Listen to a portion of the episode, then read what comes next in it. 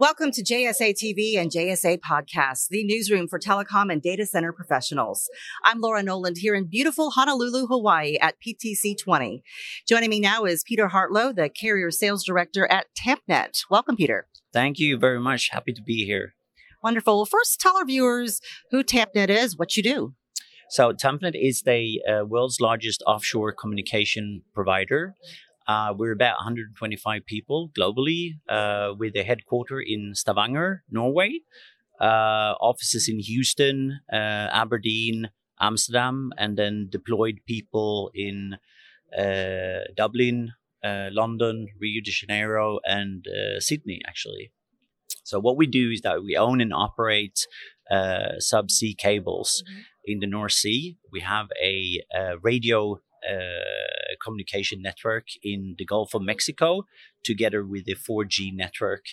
And that is then replicated from the original network that we have in the North Sea. So basically, uh, providing uh, high speed services out to the uh, offshore industry. Wonderful. So 2019, I hear, was a pretty big year for you at Tampnet. Uh, tell us about it. So uh, what we see, especially on the oil and gas side, is that uh, they cannot uh, move forward with digitalization unless they have uh, the bandwidth and the latency required.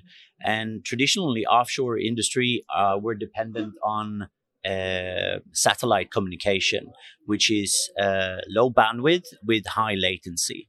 So what we do with our network, uh, either we connect with with fiber or point-to-point radio or the 4G, that actually brings them to high speed capacity on very remote locations allowing them then to embrace uh, digitalization and what that means in practice is, uh, for instance, uh, a concrete example, uh, IoT services with sensors mm-hmm. you place on oil rigs or oil platforms, and you can replace uh, measurements uh, at the oil platform from a you centralize it from shore, and you can detect weather uh, uh, weather changes, vibrations, temperature.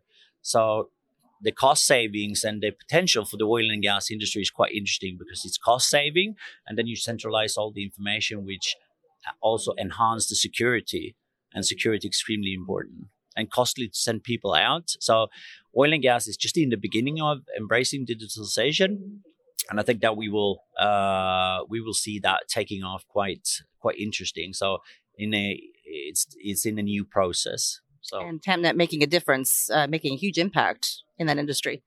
I want to talk about now um, you being the first company, Tampnet being the first company to leverage the Cobra cable um, between Denmark and the Netherlands. So how is this helping your customers and as you move forward? So uh, we operate actually in four different uh, business units where oil and gas is one of them. Uh, there is another business unit called International Carrier.